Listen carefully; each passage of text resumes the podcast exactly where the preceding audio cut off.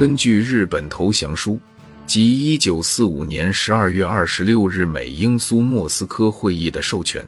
并征得中国同意，一九四六年一月十九日，驻日盟军最高统帅麦克阿瑟公布了设置远东国际军事法庭的特别通告第一号，宣布根据盟国惩治战犯的一系列共同宣言《波茨坦公告》中承办战犯的条款及日本投降书。并经盟国授权，发布命令设立远东国际军事法庭，审判日本战犯。同日，还公布了远东国际军事法庭宪章，规定法庭将以破坏和平罪、反人类罪和普通战争罪控告日本战争罪犯。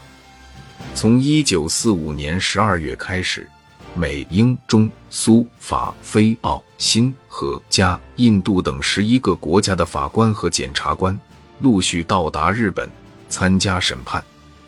这十一个国家代表了占世界人口三分之二以上的人民，具有广泛的代表性。法庭的起诉是由国际检察局承担的，它由参加审判的美国及其他国家的检察官及其助手组成。国际检察局实行首席检察官负责制。美国检察官约瑟夫·季南被麦克阿瑟任命为首席检察官，代表参加审判的十一个国家，负责全面的检察任务。其他国家的检察官作为助理检察官参加检察工作，一般担任与自己国家有关的检察事务。法庭由前述十一国派遣的法官经麦克阿瑟任命后组成。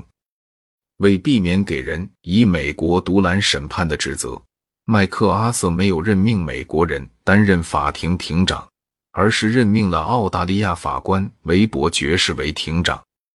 与检察官的情况不同，法庭的法官地位是平等的，但庭长在审判程序。判决时出现正反票相等及行政事务方面有一定的特权。被告名单是由国际检察局确定的。美军占领日本后，分三批逮捕了一百一十八名战争嫌疑犯，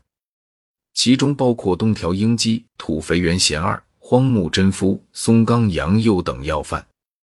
国际检察局的各国检察官经过反复讨论。从上述嫌疑犯中确定了第一批二十八名被告名单，向法庭提起诉讼。为保证审判的公正，法庭宪章规定给予被告充分的辩护权。据此，被告通过日本政府或日本律师会聘请辩护律师，并组成了辩护团。审判期间，先后有一百多名日美辩护人参加了辩护活动。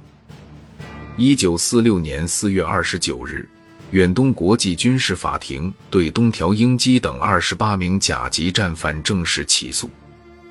一九四六年五月三日开始审判。首席检察官基南宣读起诉书。起诉书控告荒木贞夫等二十八名被告犯有共谋策划、准备、发动和实行侵略战争，即在战争中进行大屠杀。和虐待俘虏等五十五项罪行。两年半的审判中，先后开庭八百一十八次，法官内部会议一百三十一次，出庭证人四百一十九人，七百七十九人提供书证物证达四千三百三十六件，审判英文记录达四万八千四百一十二页，判决书长达一千两百三十一页。